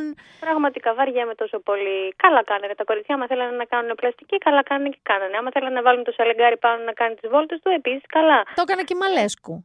Εντάξει. Το έκανε και η Μαλέσκου. Δεν έχει δικαίωμα η Μαλέσκου στο σαλίγκαρο. Αυτή πήρα τα μεγάλα όμως, τα πολύ τα αφρικανικά, τα εντυπωσιακά σαλιγκάρια. Ε, η Μιλιαρέση τότε διαφήμιζε κάτι πιο απλά, ελληνικά σαλιγκάρια. Λιγότερη μίξα. Δεν έχω αναλύσει τη μίξα του σαλιγκαριού τώρα, αν το μεγαλύτερο ή το μικρότερο λειτουργεί καλύτερα. Γενικά, ας μείνουμε μακριά από τα σαλιγκάρια. Τόσες κρέμες υπάρχουν στο εμπόριο. Εντάξει. Α μείνουμε. Ε, η φάρμα που λες τώρα ε, περιμένουμε να δούμε. Έχει, η διαφορά της η δεύτερη με το περσινό είναι ότι έχει και καθημερινά που την περσινή σεζόν δεν είχε. Δεν πάει πολύ καλά αυτό, αλλά είναι πάρα πολύ νωρίς τώρα για να μιλήσω εγώ για τέτοια πράγματα και ντροπή μου. Και έρχεται Survivor; Έρχεται Survivor. Survivor με, με τα χίλια. Πιστεύουν ότι θα γίνει χλαπαταγή. Χλαπαταγή. Έχουν φροντίσεις από απόψη casting να έχουμε έτσι σαν τα περσινά; Έχω διαβάσει κάποια πράγματα. Ναι, υπάρχουν δηλαδή επιβεβαιωμένα κρούσματα survivor; Όχι, όχι, δεν έχουμε επιβεβαιωμένα κρούσματα. Έχουμε όμως στα, στα πολύ κοντά των υπογραφών, στα, στο παραπέντε. Ε, πες κανένα όνομα. Ε, έχουμε ακούσει το Βαλάντι. Α, ε, σου λένε τριαντάφυλλος, έχουμε χτυπήσει όλα τα 90s. Ναι. Από πρεπορτορίου, ναι. Ε, έχουμε την... Ε, αχ, κάτσε, περίμενε, περίμενε. Ε, τον Νότι Χριστοδούλου, τον θυμάσαι; Α, είχες. Α, ναι, εποχή τσάκα Fame Story όμως αυτός ήταν. Fame Story, νικητής. Α, νικητής, μπράβο, ναι. Νικητής ήταν. ναι, ναι. Ε, αλλά δεν. Α. Δεν πήγε και αυτό το τραγούδι πολύ καλά. Γι' αυτό σου λέει τώρα Survivor. Μια δεύτερη ευκαιρία στην καριέρα μου, γιατί όχι. Ε, τον Απόστολο Ρουβά, που το, το γνωρίζουμε πέρσι. Το σεφ. Αυτός μου άρεσε. Δεν ξέρω γιατί πάει εκεί να ταλαιπωρηθεί. Δεν ξέρω. Ε, δεν θέλει και έναν άνθρωπο εκεί να κάνει ε, μια μαγειρική, να κάτσει θέλει. να βοηθήσει. Θέλει. Οπότε, ε, Βρυσίδα Ανδριώτου. Δεν την ξέρω. Είναι, είναι τη φίλη της ε, Τζέι Τούνι. Α, πάρ... Είναι αυτού, αυτού του βεληνικού. Καστάρουμε συγκεκριμένους ρόλους πάλι. Είμαστε εκεί. Ε, Εντάξει. αυτά είναι τα πράγματα που έχουν ακουστεί. Και έρχεται και Masterchef από επόμενη σεζόν πια, από νέο έτος, σωστά; Και Masterchef ε, όπως τα ξέρεις εκεί. Δεν αλλάζει κάτι. Οι κριτές παραμένουν οι ίδιοι. Ε, οι δοκιμασίες, το, το μόνο που μας είπαν είναι ότι φέτος ευελπιστούν οι άνθρωποι αυτοί να φύγουν και προς το εξωτερικό από τα ταξίδια που έκαναν ε, προς το τέλος του διαγωνισμού. Α, αυτά κάτι Μιλάνο από εδώ, κάτι από εκεί που τους ναι, πάνε. κάτι τέτοιο. Ωραία είναι αυτά, ωραία, ωραία, ωραία είναι αυτά. Πάμε όμως στον πραγματικό νικητή της φετινής σεζόν, που είναι στην πραγματικότητα η μυθοπλασία. Ε, δεν υπάρχει αμφιβολία και αν, ακόμα και αν το πούμε σήμερα, που είναι πάρα πολύ νωρίς, γιατί είμαστε στην αρχή του Δεκέμβρη, η σεζόν η τηλεοπτική έχει ξεκινήσει περίπου μέσα Σεπτέμβρη, είναι πολύ νωρίς, αλλά είναι σαρωτικά τα πράγματα στη μυθοπλασία, οπότε δεν μπορούμε να πούμε ότι δεν είναι ο νικητής. Γιατί προτίμησαν την Κρήτη από τη Μάνη; Όχι, μην το λες αυτό. το έχω πάρει προσωπικά, καταλαβαίνεις. Μην το λες αυτό και είμαστε και δύο μανιάτες. δεν μπορώ να πω. ο σασμός νικάει τη γη της ελιάς. Ε, είναι κοντεροχτυπιούνται. Α, κοντεροχτυπιούνται. Κοντεροχτυπιούνται, Δηλαδή γενικά και δυναμικά κοινά. Τώρα να μην βγούμε σε τέτοιες λεπτομέρειες. Αλλά είναι, είναι πάρα πολύ κοντά. Άρα ε, κρατάμε ακόμα, βαστάει η Μάνη ακόμα στην τηλεόραση. Είσαι καλά, είσαι καλά, κορώνα μου, είσαι καλά. κορώνα μου, ναι, κορώνη μου οι γιαγιάδες λέγανε. Ε, ναι. Και δεν μου λες κάτι, ε, το διαφάνει σε όλη αυτή την κατάσταση, οι μέλισσες χτυπήθηκαν από τη Μάνη στην Κρήτη και στη Μάνη, ε; Χτυπήθηκαν, μωρέ. Χτυπήθηκαν, αλλά όχι ότι έχει τώρα πέσει, έχει καταβαραθρωθεί η μέλισσα. Δεν μπορούμε να λέμε τέτοια πράγματα. Απλά δεν κάνει τα, τα τεράστια νούμερα που έκανε την περσινή σεζόν. Που έπαιζε Πάει... μόνη της. Ναι, πάει εξίσου καλά και έχει και ιδιαίτερο ενδιαφέρον η φετινή σεζόν με την ε, επιλογή των σεναριογραφών να μπουν στην περίοδο της Χούντας. Ναι, όντως, όντως. Ε, αυτό είναι και πολύ προ... πρωτοφανές για τα τελευταία χρόνια της ελληνικής μυθοπλασίας, έτσι, τα τελευταία δεκαετία, εικοσαετία, μπορώ να σου ναι, πω. Έχεις, έχεις δίκιο. Ε, αγγίζουν ένα ευαίσθητο θέμα, μια μαύρη σελίδα της ελληνικής ιστορίας και το κάνουν με ιδιαίτερο σεβασμό και με τρόπο ιδιαίτερα δεικτικό ως προς τα πράγματα που πρέπει. Ναι, ναι, ναι, με θάρρος. Το λες και ναι. παρησία. Ναι, είναι, είναι εξαιρετική η σειρά. Δεν μπορούμε να πούμε τώρα ότι έχει πληγωθεί. Πάει πάρα πολύ καλά. Άρα ε... είναι, παίζουν σχεδόν ταυτόχρονα χρονικά, ώρα, από άποψη ώρας. Ο σασμός και, ο σασμός και η γη της ελιάς ξεκινούν την ίδια ώρα. Mm-hmm ε, 10 και μισή περίπου μπαίνουν οι μέλισσες, οπότε πιάνουν και λίγο, 10 μπαίνουν οι μέλισσες, οπότε πιάνουν και λίγο σασμό, πιάνουν και γη, λίγο γη της ελιάς. Και μετά συνεχίζουν και, μόνες σχεδόν ταυτόχρονα, ναι, σχεδόν ταυτόχρονα είναι όμως. Κοίταξε, ε, αυτό το μόνο καλό είναι ότι πια έχουν επενδύσει και όλα τα κανάλια στα YouTube τους, οπότε αν κάποιος θέλει να τα δει, ε, έχει κολλήσει και βλέπει, ξέρω εγώ, κάθε μέρα το σασμό, μπορεί να δει και τη γη της ελιάς, μπορεί να, μπορεί να τα δει online πλέον τα επεισόδια, όποιος ναι. θέλει. Και με αυτό που λες πάμε και στο, στην πλατφόρμα της ERT, το ERTFlix, ναι. που ε, φέτος κάνει η ERT φοβερή δουλειά, να το πούμε αυτό. Η ERT ε, ξεκίνησε από πρόπερση, πέρσι άρχισε και τον ανέβαζε πολλές στροφές και φέτος έχει δώσει πολύ. Πολύ και σε μυθοπλασία και σε εκπομπές ε, διαφόρων ειδών. Ε, στη μυθοπλασία η δουλειά που έχει γίνει είναι υποδειγματική και οι αρκετοί τηλεθεατές είναι αυτοί που φεύγουν από την τηλεόραση γιατί δεν προλαβαίνουν και επιλέγουν το, την πλατφόρμα του, του Airflix. Για να δουν τα επεισόδια. Οπότε βλέπουν από εκεί τα επεισόδια, ναι. Δεν μου και... λες, αν ξεχώρισες μία σειρά φέτος, έτσι. Ε, Κάποιες είναι από πέρσι. Ε, μία σειρά φέτος που λες. Δεν της στόχα της ΕΡΤ, γιατί η αλήθεια είναι, δύο χρόνια αυτό λέμε, ότι δεν της στόχα με της ΕΡΤ. Εγώ έχω προσθέσει επιτέλους και ευτυχώς, γιατί είναι μια ωραία κρατική τηλεόραση πλέον δεν, ε, δεν υπάρχει δικαιολογία πια να πούμε ότι δεν υπάρχει στην ΕΡΤ τίποτα και τι κάνουν. Ε, υπάρχει πάρα πολύ υλικό. Ε, δεν μπορώ να ξεχωρίσω μία σειρά, θα πω Θα πω το Κάρπο Στάλ που είναι ε, αυτοτελή επεισόδια της ε, Βικτόριας Χίσλοπ από το βιβλίο της. Ναι, ναι, έχω, δεν το έχω δει. έχω ακούσει εξαιρετικές κριτικές για το Κάρπο Στάλ. Είναι εξαιρετικοί ηθοποιοί που παίζουν σε κάθε, ε, ο Κωνσταντίνου είναι ο βασικός ε, ήρωας που εμπλέκεται σε όλες τις ιστορίες και σε κάθε επεισόδιο υπάρχει διαφορετικό cast που είναι εξαιρετική. Πολύ πολύ καλή δουλειά και επίσης πρωτότυπο φορμάτ που δεν πήγανε στη λογική μιας ατέρμονης ξέρεις, ιστορίας συνεχόμενης ε, με εκατομμύρια επεισόδια. Είναι ωραίο αυτό. Και μπορείς να τα δεις και αποσπασματικά. Δεν υπάρχει λόγος να, πάρεις, να το πάρεις από την αρχη Δεν, δεν χάνεις κάτι. Πολύ Να, το, να τα δεις και μπερδεμένα. Και η δεύτερη σειρά που εμένα μου άρεσε πάρα πολύ ήταν ο Βαρδιάνος στα Σπόρκα. Τι, ήταν τέσσερα... Τι, τι γλώσσα μίλησε τώρα, Βαρδιάνος στα Σπόρκα, τι είναι αυτό; Ε, δεν, ελληνικά. Δεν το ξέρω, είναι, δεν το είναι ελληνική ομιλό. Ε, είναι το ομότιτλο διήγημα του Αλέξανδρου Παπαδιαμάντη. Δεν το, το έχω οποίο... διαβάσει καν το Βαρδιάνος στα Σπόρκα. Εγώ το ήξερα. Δεν ήξερα ότι υπάρχει. Κοίτα να δεις τώρα πόσο. Ε, τώρα με καταράκωσες, να ξέρεις. Εντάξει, για τη σειρά λέγα το βιβλίο. Ντροπή μόλις μου. κλείσουμε, θα τρέξεις να διαβάσεις αυτό το βιβλίο. Όχι, αλήθεια θα το κάνω. Ε, σε σκηνοθεσία Μανούς Μανουσάκη. Τέσσερα επεισόδια ήταν. Έχει ολοκληρωθεί η σειρά αυτή. Άρα με... λέει και limited series. Ναι. Μπράβο ναι, ναι, ναι. μας. Με πρωταγωνίστρια Αρένια Λουιζίδου. Η οποία δεν μπορώ να σου περιγράψω πόσο καλή ήταν σε αυτό το δραματικό ρόλο. Για σημειώστε το, επειδή έχουμε πολλούς, οι... όσοι ακούν αυτό το podcast, είναι πολύ μεγάλοι φαν ε, καλών σειρών και πολύ χαίρομαι που θα προτείνουμε λοιπόν και μια ελληνική limited σειρά, Βαρδιάνο στα Σπόρκα. Ναι, Ρένια θα, θα το δω. Θα το βρουν. Θα το βρουν και θα το δουν. Ε, και για να ολοκληρώσουμε τις σειρές... Πριν τις ολοκληρώσουμε, νομίζω ότι αφήσαμε έξω μία που θέλω να μου πεις μια γνώμη, γιατί δεν έχω εγώ, γιατί δεν το έχω δει και είναι μαζί με το Βαρδιάνο στα Σπόρκα, ε, βάζω και αυτό, το Κομάντα Κεδράκι. Κομάντα Κεδράκι στο Μέγκα. Έκανε ένα πολύ δυνατό, μια δυνατή έναρξη. Ε, είναι, είναι ιδιαίτερη σειρά. Γι' αυτό σε ρωτάω πρέπει να της δώσεις λίγο χρόνο νομίζω, αν την ξεκινήσεις. Δεν πρέπει να μείνεις στο πρώτο επεισόδιο και στο δεύτερο. Πρέπει να δώσεις λίγο χρόνο για να προσαρμοστείς σε όλο αυτό που έχει κάνει ο Παπαδουλάκης ο οποίος ε, μιλάει πια με κινηματογραφικούς όρους. Α, τόσο. Αυτό με έχει τριγκάρει εμένα. Εντάξει, άκουσα και αναφορές ότι είναι λίγο σαν ελληνικό Stranger Things, κάποιους παραλληλισμούς με κάποια μορφή. Έχει ε, παιδιά πρωταγωνιστές. Ναι, έχει και παιδιά πρωταγωνιστές. Ως, ως τέτοιο το, το και το Μέγκα, να το πούμε αυτό. Ε, αλλά προτείνω να μην μείνουμε σε αυτό και να τη δούμε σαν μια ελληνική σειρά που ξεφεύγει από τα δεδομένα που έχουμε μέχρι στιγμής στο μυαλό μας. Και πάμε τώρα σε αυτό που εσύ ήθελες να σταθείς και συμφωνούμε απόλυτα και ίσως πριν το πεις βάλω και ένα μικρό απόσπασμα για να καταλάβουν και περί τίνος πρόκειται. Είναι αλήθεια. Ναι, το είπε μπροστά σε όλους μας. Ε, παιδιά, δεν το είπε. Το είπε.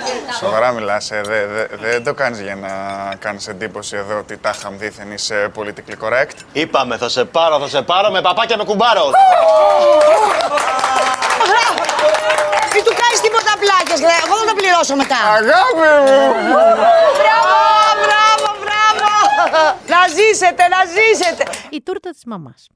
Είναι μια σειρά που έχει ξεκινήσει από πέρσι. Ε, είναι μια σειρά που κάνει επιτυχία. Έχει πάρα πολύ μεγάλο cast. Κόκλας, ε, Κωνσταντίνου και πάρα πάρα πολύ.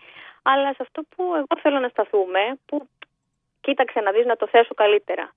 Ε, δεν θα ήθελα να το συζητήσουμε αυτό και δεν θα ήθελα να αποτελεί είδηση. Αλλά αναγκαστικά, επειδή ζούμε σε αυτή την κοινωνία που ζούμε, ε, ακόμα θα συζητάμε για πράγματα όπως αυτό που θα πούμε τώρα. Όπως για παράδειγμα ένα γκέι φιλί που δόθηκε mm-hmm. στην τούρτα της μαμάς, όπως αντίστοιχα πριν από λίγες εβδομάδες δόθηκε ένα αντίστοιχο γκέι φιλί και στις άγριες μέλισσες. Ναι. Ε, το Twitter ξεσάλωσε, διφυραμβικά τα σχόλια. Και εσύ νιώθεις όπως εγώ, δεν νιώθεις περίεργα ότι αποθεώνουμε κάτι που θα έπρεπε το 2021. Ναι, να είναι απλά ναι. μία ακόμα σκηνή. Ναι, έτσι νιώθω. Ναι. Ότι δεν θα έπρεπε να το συζητάμε, γιατί είναι απλά μέσα στη ζωή μας κάτι το οποίο συμβαίνει. Έγινε περισσότερο θέμα, συγγνώμη που σε διακόψα, περισσότερο θέμα, ίσως επειδή έγινε και στην κρατική τηλεόραση για κάποιο λόγο, κάνει διαφορά αυτό; Όχι. Για την τούρτα της μαμάς ε, έγινε και αυτή η αναφορά. Mm. Εντάξει, ε, ναι, είναι ένα δείγμα κι αυτό, ότι κάνουμε ένα μικρό βηματάκι. Mm-hmm. Γιατί αν σκεφτείς ότι το 2003, το οποίο δεν είναι και τόσο μακρινό. Είναι, ε, είναι. δεν θέλω μην κάνεις τα μαθηματικά και τρομάξεις όπως εγώ που νομίζω ότι το 2000 είναι πρόπερση. Ε, είναι ε, για τον Παπακαλιάτη, ε. Παπακαλιάτη κλείσε τα μάτια. Είναι 18 χρόνια περίπου, αλλά δεν είναι και τόσο πίσω. Δηλαδή ναι. δεν είναι πριν 50 χρόνια. Ναι, έχεις δίκιο, έχεις δίκιο.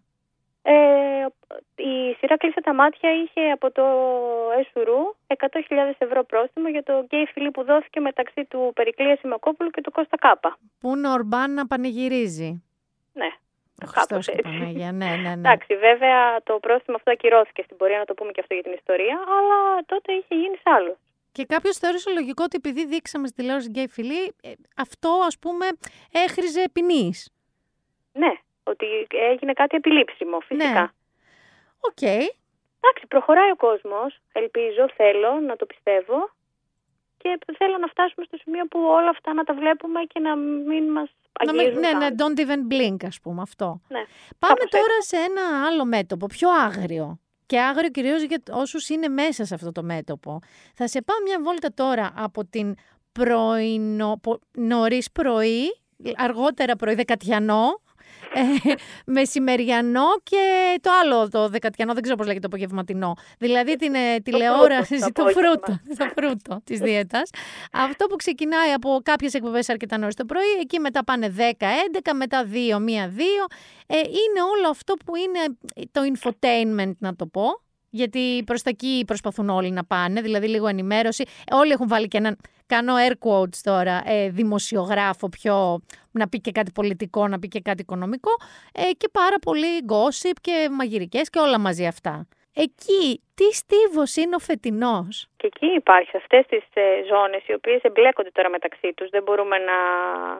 Είναι όλα τα προγράμματα το ένα μέσα στο άλλο, ο ανταγωνισμός το ένα απέναντι στο άλλο. Ε, υπάρχει πάρα πολύ υλικό. Ναι. Υπάρχει, υπάρχουν πάρα πολλοί άνθρωποι που βρίσκονται στις εκπομπές αυτές. Ε, καθαρή εικόνα δεν έχουμε ως προς τη ως προς νικητές και κερδισμένους. Ναι, δεν είναι ότι κάποιος έχει πάρει κεφάλι και πάει άλογο. Ε, ε, βλέπω ότι κάποιες μέρες είναι πιο πάνω π.χ. η face κορδά, κάποιες μέρες είναι καινούριου, κάποιες φορές. Δηλαδή, ε, η Δανάη Μπάρκα ε, αλλάζουν ε, τα δεδομένα τους. Ναι, κάθε, κάθε μέρα υπάρχει και ένας ο οποίος ε, ανεβαίνει λίγο παραπάνω, χωρίς βέβαια να πούμε ότι έχει μια διαφορά τεράστια την οποία δεν μπορεί να καλύψει ο αμέσως επόμενος. Ε, η Φέης Σκορδά και ο Γιώργος Λιάγκας είναι στον αντενα Η Δανάη Μπάρκα είναι στο μεγκα Η Κατερίνα Καινούριου είναι στον Α πια μετά την μεγάλη της μεταγραφή από το Open πέρσι. Με το οποίο τσακώνεται όμως φέτος με, τη, με την Πέτη Μαγκύρα. Έχει γίνει και αυτό το δημόσιο ε, και λίγο με την Μπέττυ Μαγγίρα κάπως ε, δεν τα πήγε καλά και με λίγο με την Ιωάννα Μαλέσκου. Α, και εκεί. Συμβαίνουν αυτά, συμβαίνουν αυτά. Σε αυτή τη μεγάλη πρωινή οικογένεια. Ναι, ναι, ναι. Τα, δεν, τα, τα ξαναβρίσκουν τα κορίτσια, εγώ πιστεύω. Ε, είχαμε ε, και ένα new entry στο Star, σωστά, ένα ντουέτο που δεν είχε ξανακούσει κανείς μας μέχρι που εμφανίστηκε. Ε, Γιώργος Καρτελιάς, Σελίνα Αν έχεις ταξιδέψει Εύβοια, ναι. και έχεις ακούσει τοπικό ραδιόφωνο χαλκι... χαλκιδέικο, σίγουρα τους έχεις ακούσει. Όχι, μέχρι το έχω ταξιδέψει, έχω φτάσει. Όχι, δεν έχω ακούσει. Εντάξει. Είναι τοπική στάρ. Έκαναν μεγάλη καριέρα στο ραδιόφωνο. Εκεί, οπότε από εκεί τους βρήκαν, από εκεί τους άκουσαν, ως δίδυμο ήταν μαζί ξανά αρκετά χρόνια ραδιοφωνικά. Ε, βρέθηκαν στο Σταρ ως μια νέα προσθήκη φέτος. Εντάξει, δυσκολεύονται λιγάκι, είναι Αλλά και... Είναι, και νέοι άνθρωποι, τους οποίους χρειάζεται ο τηλεθεατής λίγο χρόνο για να τους γνωρίσει, για να τους καταλάβει, να βρουν και αυτοί τον τρόπο με τον οποίο θα σταθούν σε ένα τηλεοπτικό πλατό. Δεν είναι τόσο εύκολο. Καθόλου εύκολο δεν είναι και μάλιστα μιλάμε για μια ζώνη που οι τηλεθεατές ε, δεν είναι randoms, είναι φανατικοί, προ... δηλαδή έχουν συνηθίσει συγκεκριμένα πρόσωπα και συνήθως τα ακολουθούν δεν δίνουν εύκολα ευκαιρία. Δεν είναι οι βραδινοί τηλεθέατε που θα δουν και αυτό το σύριαλ, θα δοκιμάσουν και το παραδίπλα. Οι πρωινοί είναι λίγο πιο dedicated, ας πούμε. Σκέψτε το παράδειγμα της Δανάης Μπάρκα, η οποία ήταν και πέρσι στο Μέγκα, με την ίδια εκπομπή, με διαφορετικούς συνεργάτες βέβαια, αλλά η μορφή της εκπομπής ήταν πάνω κάτω ίδια η οποία σε σχέση με πέρσι, φέτος, κάνει φοβερά νούμερα. Ισχύει, ισχύει. Χρειάζεται χρόνος. Δεν είναι τόσο απλό και δεν είναι και τόσο εύκολο. Και ούτε για τα κανάλια, βέβαια, είναι τόσο απλό και τόσο εύκολο να δώσουν χρόνο. Συμφωνώ και εγώ από το πολύ. Η αλήθεια είναι ότι τους έχω δει πάρα πολύ λίγο, αλλά μου έχουν κάνει πολύ καλή εντύπωση. Δηλαδή τους βρίσκω ε, φρέσ, όντως φρέσκους ανθρώπους, αντιτηλεοπτικούς με την καλή έννοια. Ότι δεν ε, ακολουθούν μανιέρες που έχουμε συνηθίσει στην πρωινή τηλεόραση τόσο πολύ. Α τους αφήσουμε λίγο. Α του αφήσουμε. Να, να τους βλέπετε όμως και λίγο, για, να, ναι. για να έχουν λίγο χρόνο και για τον χρόνο ίσως. Τι να πει και η Μπέτη Μαγκύρα όμως εδώ. Εδώ, για πες μου εσύ. Το Open η Μπέτη φέτος. Δεν δε δυσκολεύεται κάπως. Είναι... Ενώ είναι πάρα πολύ καλή η Μπέτη ως ε, γυναίκα του σοου και της ατάκας. Είναι πάρα πολύ καλή, είναι πολύ έξυπνη, έχει ταλέντο. Αλλά η ζώνη αυτή τώρα εκεί δεν της έχει ταιριάξει πολύ νομίζω και είναι και ο ανταγωνισμός μεγάλος. Προβλέπεις να κόβονται κάποιες εκπομπές ή να αλλάζουν ριζικά, ας πούμε, με το, μετά το Δεκέμβριο; Ή όχι, θα τα αφήσουν έτσι; Πολλά έχουν ακουστεί και για αλλαγές σε, πρόσωπα και για αλλαγές σε, σε ώρες και για τούμπα εκπομπές, να αλλάξει μία να έρθει στη θέση της κάποια άλλη. Δεν έχει ακόμα ανακοινωθεί κάτι. Αλλά... Διαδρομισμοί είναι ακόμα. Δεν μου φαίνεται και παράξενο και παράλογο να γίνουν κάποιες διορθωτικές κινήσεις. Και εμένα δεν μου φαίνεται τώρα και ειδικά όταν αυτό η πίτα είναι τόσο μοιρασμένη πια που αναγκαστικά πρέπει να κάνεις αυτό που λένε οι Αμερικανοί fine tuning. Πρέπει να κουνάς πράγματα. Και είναι προτιμότερο να γίνουν διορθωτικές κινήσεις παρά να κοπούν εκπομπές και να μείνουν άνθρωποι χωρίς δουλειά. Μ' αρέσεις όταν παθαίνεις και η κόρη μου σοσιαλίστρια; Ε, τι να κάνω, τα έχω όλα μέσα μου εγώ αυτά. Τα έχεις όλα μέσα σου. Όλα. Για να πάμε λίγο και σε, σε αυτό στο οποίο σε αγαπώ λίγο έξτρα εσένα. Θέλω. Ας περάσουμε και μια γρήγορη από τα talent shows, γιατί τα αφήσαμε παραπονεμένα. Ε, voice, στο Sky. Μ' αρέσει πάρα πολύ εμένα. Ε, το Voice έχει βρει το δρόμο του τώρα. Έχει βρει τον παρουσιαστή του, έχει βρει τους κριτές της τους τέσσερις που κάθονται στις καρέκλες με νέα προσθήκη τον Κωνσταντίνο Αργυρό. Που έχει δέσει όμως, πολύ καλά. Πώς να μην δέσει ο Κωνσταντίνος Αργυρός; Και, ε, συμφωνώ. Μπορούσε, μπορούσε να γίνει κάτι άλλο; Σ' αρέσει λίγο νομίζω. Τι εννοεί; Ε, τώρα κάτσε. Έχω πάρει ένα χαρτομαντιλάκι και μαζεύω κάποιε άλλα. Όχι, είναι ε... πάρα πολύ ωραίος. Η αλήθεια είναι ότι κάθε που η κάμερα πάει πάνω, του λες Παναγιά, μπράβο σου, αγόρι μου. Μπράβο σου, πραγματικά. Αλλά είναι ένα ωραίο πρόγραμμα. Δηλαδή, έχω την αίσθηση ότι με ξέρεις κάποιες ταλεντάρες που εμφανίζονται και λες πού είναι αυτή η φωνή, πού κρυβόταν αυτή η φωνή, η κοπέλα μου, η αγόρι μου. Ε, περισσότερο το βλέπουν για την ε, διάδραση μεταξύ των ε, κριτών που έχει πάρα πολύ πλάκα και του, καπου, του Καπουτζίδη, λέω, του Λιανού, ο οποίος αυτό πήγα να πω ότι έχει ατάκες Καπουτζίδη όμως, δηλαδή είναι πάρα, πάρα πολύ καλός. Και σε αυτό. Ε, για, μένα αυτή τη στιγμή είναι ο καλύτερος Έλληνας παρουσιαστής. Ε, συν ένα και από μένα. Στο στηρίζω, αυτό το πιστεύω okay. ακράδαντα. Ε, και θεωρώ λοιπόν ότι είναι τόσο καλή η μαγιά των κριτών και του παρουσιαστή, που κι εγώ να πάω να τραγουδήσω που λέει ο λόγος. όχι, όχι σε καμία περίπτωση. δεν θα είναι κακό το επεισόδιο. Όχι, όχι. Έχει, έχει βρει το δρόμο του αυτό. Δεν, τώρα δεν μπορούμε να πούμε τίποτα. Αλλά υπάρχουν και καλές φωνές. Ναι. Και αυτό πλάς. Ναι. Περνάμε τώρα στο χορευτικό, το οποίο αναβίωσε. Dancing with the Stars. mm Ε, η ελληνική τηλεόραση έχει μια λατρεία στην ανακύκλωση, όπως και η παγκόσμια τηλεόραση. Έρχονται προγράμματα, φεύγουν προγράμματα. Ε, το Dancing with the Stars, η Βίκη Καγιά είναι η παρουσιάστρια, με το Λάμπρο Φισφή μαζί.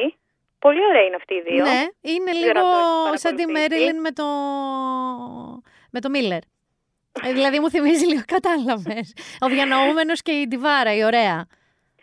Έχουν πλάκα. Ο Φισφής είναι στην ώρα του να πει την ατάκα του και η Βίκη Καγιά είναι πάρα πολύ άνετη. Και στα συν η Κριτική Επιτροπή. Α, καλά, εντάξει. Είναι υπέροχη όλοι ναι, και οι τέσσερις. Είναι φοβερή.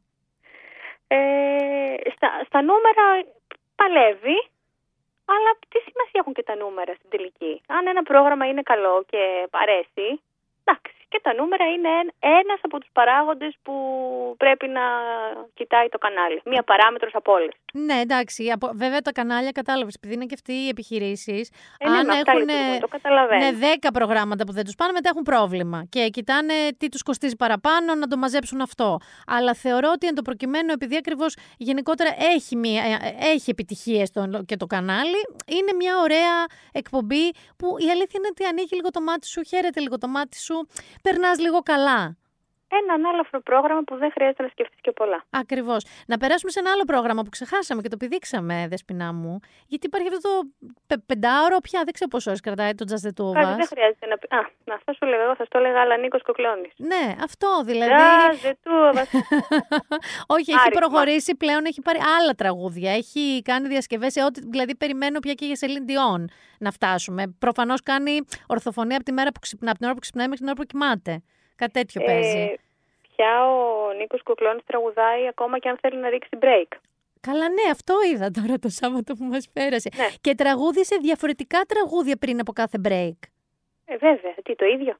Έχει και 49.000 break. Δεν μπορεί να τραγουδάει 49.000 πριν το ίδιο τραγούδι. Σωστό. Αυτό γενικά σε νούμερα πώς πάει; Καλά, καλά. Έχει απέναντί του τη φάρμα και το σπίτι με το Μέγκα. Θα φτάσουμε και εκεί θα φτάσουμε και εκεί. Ε, καλά πάει. Και εντάξει, ε, μου φαίνεται πάρα πολλέ ώρες αυτό το πρόγραμμα εμένα. Και εμένα. Δηλαδή, δηλαδή ξεκινάει 8. Ναι, δεν ξεκινάει κανένα, ξεκινάει 8. 8. 8 να προλάβει τον ανταγωνισμό ε, και τελειώνει 2. Και Νομίζω πάλι. Σιγά σιγά θέλει να φτάσει μέχρι τις 7 το πρωί. Να, να δίνεις κοιτάλη. Κατευθείαν. Ναι. Κατευθείαν. Ε, θέλω να πω εδώ πέρα ότι πάλι είχε κάνει θαύματα σε επίπεδο.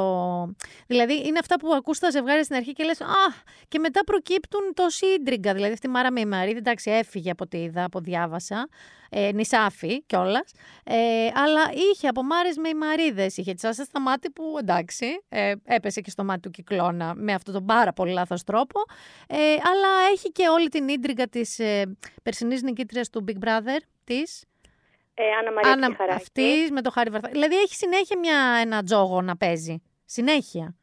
Ε, είναι πολλά τα πρόσωπα. Είναι πρόσωπα αναγνωρίσιμα της επικαιρότητας που του έχει βγει. Του έχει βγει. Ως προς αυτό. Και μια και, και λέμε. Την Επιτροπή. Ναι, καλά, εντάξει, εκεί δεν έχω λόγια. Έχουμε και μια δέσπινα Μανδύ που βρίσκεται τώρα στα, στα μεγαλύτερά της. Και πιο ωραία από ποτέ. Λόγω επικαιρότητας. Και πιο ωραία από ποτέ, να το πω και αυτό. Μ' αρέσει πάρα πολύ φέτο. Τα συγχαρητήριά μου, εγώ θα ήθελα. Στη δέσπινα Βανδύ. Ναι, βεβαίως. Ξέρει αυτή. Ξέρει θα, αυτή. Θα Ξέρουν και οι αγροτέ μας, γιατί τα, είπαμε, τα είπα και την προηγούμενη εβδομάδα και την προπροηγούμενη. Τα ίδια αυτά που λες και εσύ, χωρίς να τα λες. Συγχαρητήρια. Εύχομαι συγχαρητήρια. Εύχεσαι συγχαρητήρια. Πάμε και λίγο στο σπίτι με το Μέγκα. Το οποίο είναι ένα πράγμα που ξεκίνησε να μας κάνει παρέα στην καραντίνα. Ελήψη μπουζουκιών. Υπήρχαν άνθρωποι που πίνανε ουίσκια και πετάνε χαρτοπετσέτη στο σαλόνι τους. Έτσι. Δεν λες που υπήρχε και το σπίτι με το Μέγκα; Ναι, ισχύει και αυτό. Είχαμε κάτι να κάνουμε. Ε, ήταν μια ευχάριστη νότα. Με πολύ καλή παραγωγή, ε. Πάγαμε.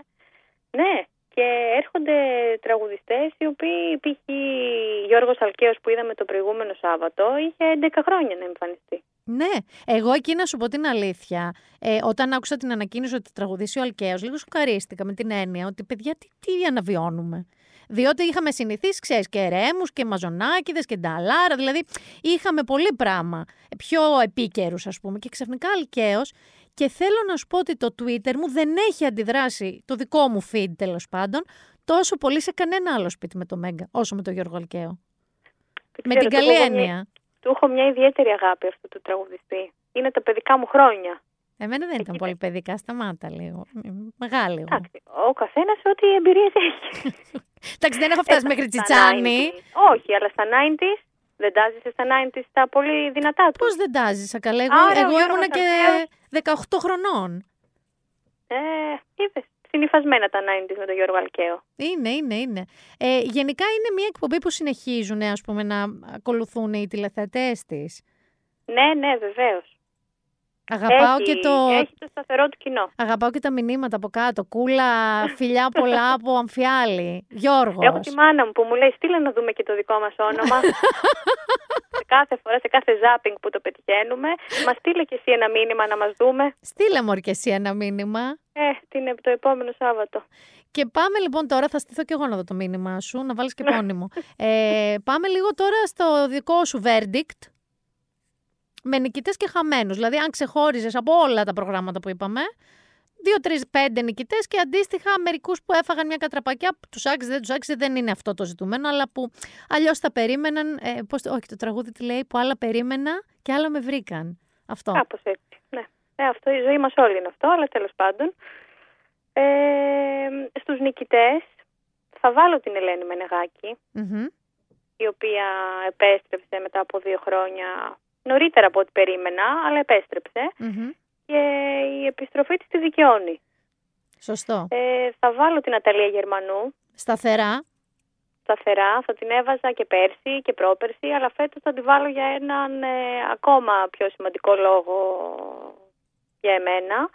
Ε, η Ναταλία Γερμανού, ε, ενώ την κατέχει πάρα πολύ καλά την ενημέρωση, επιλέγει να βάλει φέτ και πέρσι και φέτος ακόμη περισσότερο ε, πράγματα στην εκπομπή της κοινωνικού περιεχομένου και θέματα τα οποία δεν θα τα άγγιζε εύκολα η ίδια και σε θέματα τα οποία δεν τα κατέχει όσο θα έπρεπε, κάνει πίσω και δίνει το λόγο σε ανθρώπους που μπορούν να τα αναλύσουν ακόμα καλύτερα. Και αυτό είναι μεγάλο ατού της Ναταλίας Γερμανού εδώ και πάρα πολλά χρόνια. Η Ναταλία Γερμανού, by the way, επειδή είπαμε για το Λιανό, θεωρώ ότι σταθερά είναι, αν όχι καλύτερη, είναι στο top 2 των καλύτερων ε, Ελληνίδων ε, παρουσιαστριών. Ακριβώς λόγω του ότι δεν έχει πάθει ποτέ έπαρση, δεν είναι ξερόλας, ε, μιλάει καλά ελληνικά, έχει ένα τεράστιο φάσμα γνώσεων, όντως που δεν τα επιδεικνύει αναγκαστικά αυτές οι γνώσεις της. Και είναι και ένας άνθρωπος που αβαντάρει πάρα πολύ τους συνεργάτες του. Και αυτό το ναι. σέβομαι τρομερά. Αυτό είναι φοβερό. Και αβαντάρει και τις γυναίκες συνεργάτριές της. Συμφωνώ. Συμφωνώ. Και αν έχουμε ακούσει περιστατικά από άλλες παρουσιάστρες και από άλλες γυναίκες που βρέθηκαν σε υψηλόβαθμες θέσεις. Συμφωνώ απολύτως. Άλλοι νικητές; Εντάξει, η Αγγελική Νικολούλη είναι πάντα, πάντα στην καρδιά μου. Είναι, είναι δική σου προσωπική νικητρία. Πάντα, είναι πάντα στην καρδιά μου. Ε, και όχι μόνο στη δική μου καρδιά. Η Αγγελική Νικολούλη έχει τηλεθεατές που την ακολουθούν σταθερά, πιστά, σε όποιο κανάλι και αν πάει, όποια ώρα και αν ε, προβληθεί η εκπομπή της. Ε, και κάνει υψηλά νούμερα τηλεθέαση και επιτελεί και, και έργο. Τελικά ναι. Αυτό. ναι. Ναι, ναι, ναι.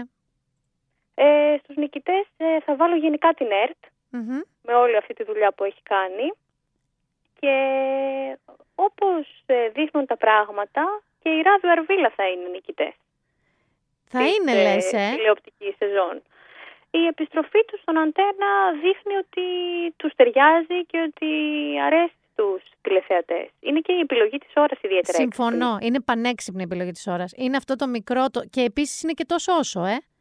Ναι. Δηλαδή, σαν σφινάκι infotainment, γιατί μαθαίνεις και μερικά πράγματα που γίνανε μέσω του αστείου σχολιασμού. Ε, είναι, συμφωνώ ότι ήταν ευφιέστατη τοποθέτηση η ώρα. Νομίζω πως αυτό τους έχει δώσει την, ε, τη μεγαλύτερη όθηση. Συμφωνώ, δεν συμφωνώ με κάποια από τα σχόλια που κάνουν. Ε, αρέσουν στους τηλεθεατές ιδιαίτερα. Χαμένους; Χαμένους. Είναι, το, το είπαμε και νωρίτερα. Είναι αρκετά νωρίς για να μιλήσουμε για χαμένους. Γιατί κανένα πρόγραμμα δεν είναι ότι έχει πέσει στα τάρταρα. Ε, υπάρχουν αυξομοιώσεις και υπάρχουν ε, περιθώρια βελτίωσης. Ε, χαμένους. Ας πούμε περίπου χαμένους τότε, για να είμαστε πιο σωστοί. Εντάξει. Παρα... το Λίγο χαμένους, λίγο. Η, η Μπέτη Μαγκύρα στο Open ε, νομίζω ότι μπορεί να ενταχθεί σε αυτή την κατηγορία, χωρίς βέβαια αυτό να μειώνει τη, Την Μπέτη τη Μαγκύρα. της αξία Μμμ. ναι, και των συνεργατών της. Ε, όπως και το Breakfast at Star που είπαμε. Μμμ. Και αυτό πάλι δείχνει να, δείχνει να χρειάζεται χρόνο, ας πούμε. Και ο Νίκος Μουτσινάς φέτος Μαζί σου σε αυτό. έχει μία μικρή κούραση. Ναι.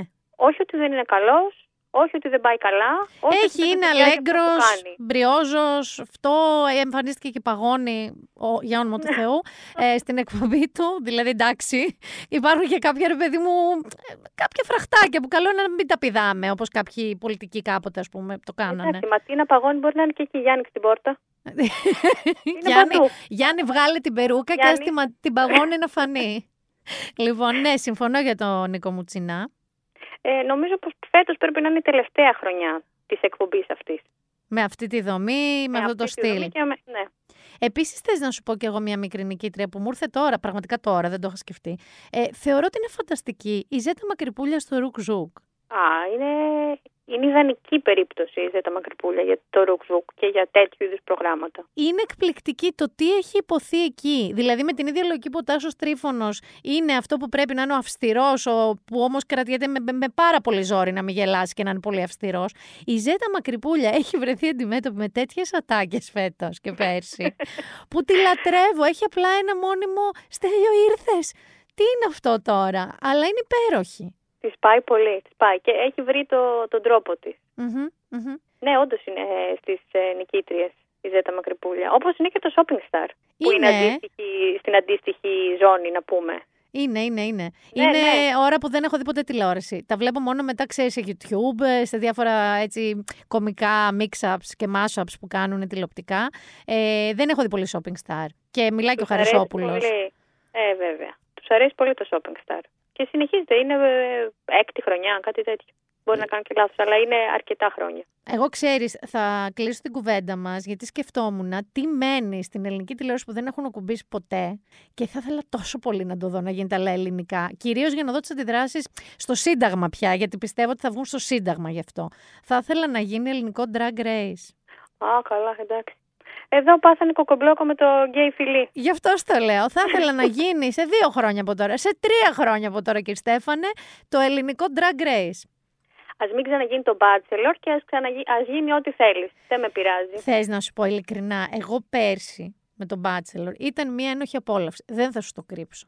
Φέτος, ειλικρινά σου μιλάω, αισθάνομαι ότι όποτε πέφτω πάνω και δεν προλαβαίνω, ξέρεις, τσακ να αλλάξω γρήγορα κανάλι, χαιρετάω μερικά κεφαλικά μου κύτταρα. Τα χαιρετάω, ρε παιδί μου, μου λένε Άκου να δεις κούκλα μου, παίρνουμε τα τσαντάκια μας και φεύγουμε εμείς τώρα. φεύγουμε. Και δεν θα μας ξαναδείς και ποτέ κιόλας.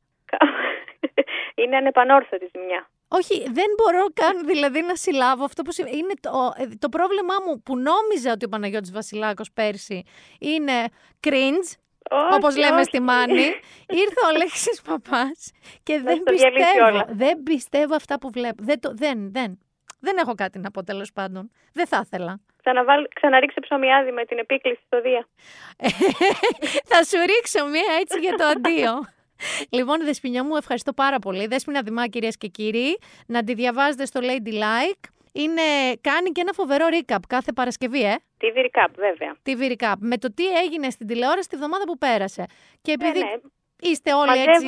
Μαζεύω αυτά που δεν μπορεί να έχουν προλάβει να δούνε. Αυτό είναι το αγαπημένο μου, γιατί εγώ είμαι από αυτούς. Δηλαδή, τη στήλη σου τη διαβάζω ευλαβικά κάθε Παρασκευή. Σε ευχαριστούμε πάρα πολύ. Να είστε καλά, καλή σας διασκέδαση, καλή απόλαυση και του χρόνου στην επόμενή μας ανασκόπηση. Φιλιά πολλά, γεια. Φιλάκια, γεια.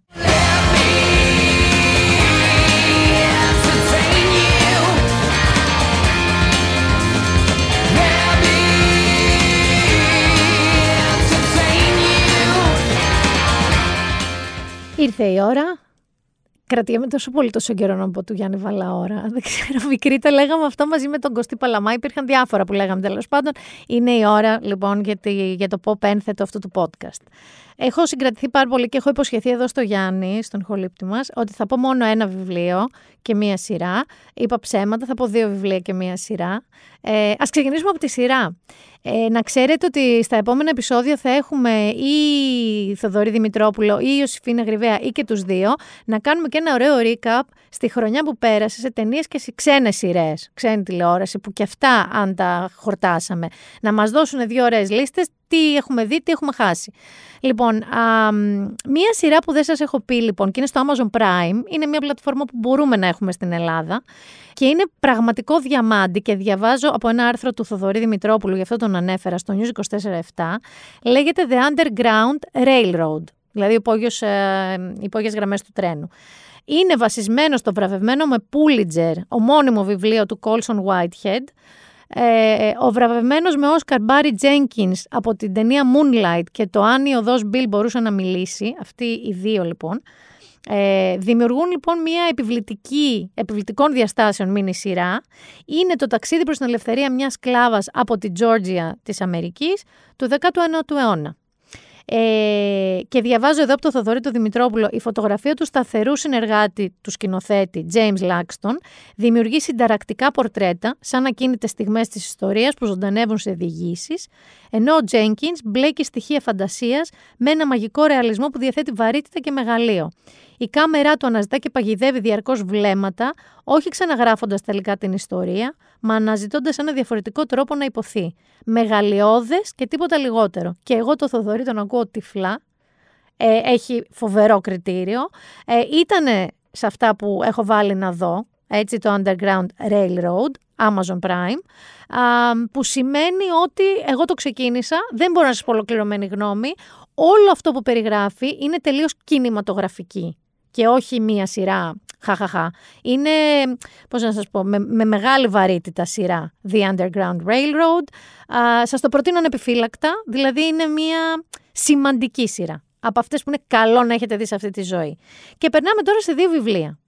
Το ένα βιβλίο, πάμε πρώτα από αυτό που λατρεύουν οι φαν του αστυνομικού μυθιστορήματος. Έχουμε τον το superstar αυτή τη στιγμή του αστυνομικού μυθιστορήματος, τον Τζο Νέσμπο, ο οποίος έβγαλε τον Άρχοντα της Ζήλιας, μεταφράστηκε ο Άρχοντας της Ζήλιας. Ε, είναι από τις ε, εκδόσεις Μετέχμιο και έχει και ένα μικρό fun fact. Η μεγαλύτερη από τις 7 ιστορίες, γιατί είναι 7 διαφορετικές ιστορίες, με απληστία, δίστακτους έρωτες, σκοτεινά μυστικά κτλ. Όλο αυτό το φανταστική, την ατμόσφαιρα του Νέσμπο. Ε, το ένα ε, διαδραματίζεται στην Κάλυμνο, η μεγαλύτερη ιστορία. Ε, μία γυναίκα έχει συλλάβει το απόλυτο σχέδιο εκδίκησης απέναντι στον άντρα της που την απατάει με την καλύτερη της φίλη. Μια καθημερινή στιγμή στην ελληνική επαρχία. Ε, θα το ομολογήσει στον διπλανό της τη μοιραία πτήση της ζωής της. Ο αστυνόμος Νίκος Μπαλής, γνωστός ως Άρχοντας της Ζήλιας, αναλαμβάνει να διαλευκάνει τη μυστηριώδη εξαφάνιση ενός Γερμανού τουρίστα στην Κάλυμνο και να λυτρωθεί από το παρελθόν του. Και μετά είναι σπονδυλωτό, πολύ μακριά σε μια άλλη χώρα. Ένας οδηγός ταξί βρίσκει το σκουλαρίκι της συζύγου του μέσα σε ένα αυτοκίνητο που ανήκει στον ιδιοκτήτη της εταιρείας που δουλεύει ταξί αυτός. Πώς βρέθηκε εκεί, ένας συγγραφέας αλλάζει ζωή και διεκδικεί τον έρωτα χωρίς ενδοιασμούς. Είναι ιστορίες τέτοιες. Σκοτεινές και η μία από αυτές είναι στην Κάλυμνο. Ο Άρχοντας της Ζήλιας του Τζο Νέσμπο. Και για όσους είχατε ενθουσιαστεί και μου είχατε στείλει πάρα πάρα πολύ μηνύματα για το Midnight Library που λέγαμε τι feel good βιβλίο είναι. Υπάρχει άλλο ένα που πάλι έχει να κάνει με βιβλία. Επίσης ίσως το πιο feel good βιβλίο που θα διαβάσετε φέτος, πάλι από τις εκδόσεις με τέχμιο. και λέγεται το βιβλιοπωλείο των μικρών θαυμάτων. Φεύγουμε από τη βιβλιοθήκη το, από τα μεσάνυχτα και πάμε στο βιβλιοπωλείο των μικρών θαυμάτων. Να σας διαβάσω την υπόθεσή του. Η νερέα αρχαιολόγος Άγνες Μαρτί μετακομίζει από τη Βαρκελόνη στο Λονδίνο ψάχνοντας δουλειά. Λίγο αφότου φτάσει στην πόλη, ενώ περπατάει στο Τέμπλ, μια ξαφνική νεροποντή την αναγκάζει να αναζητήσει καταφύγιο στο Moonlight Books. Midnight Library το άλλο, Moonlight Books αυτό. Ένα πολύ ιδιαίτερο βιβλιοπωλείο.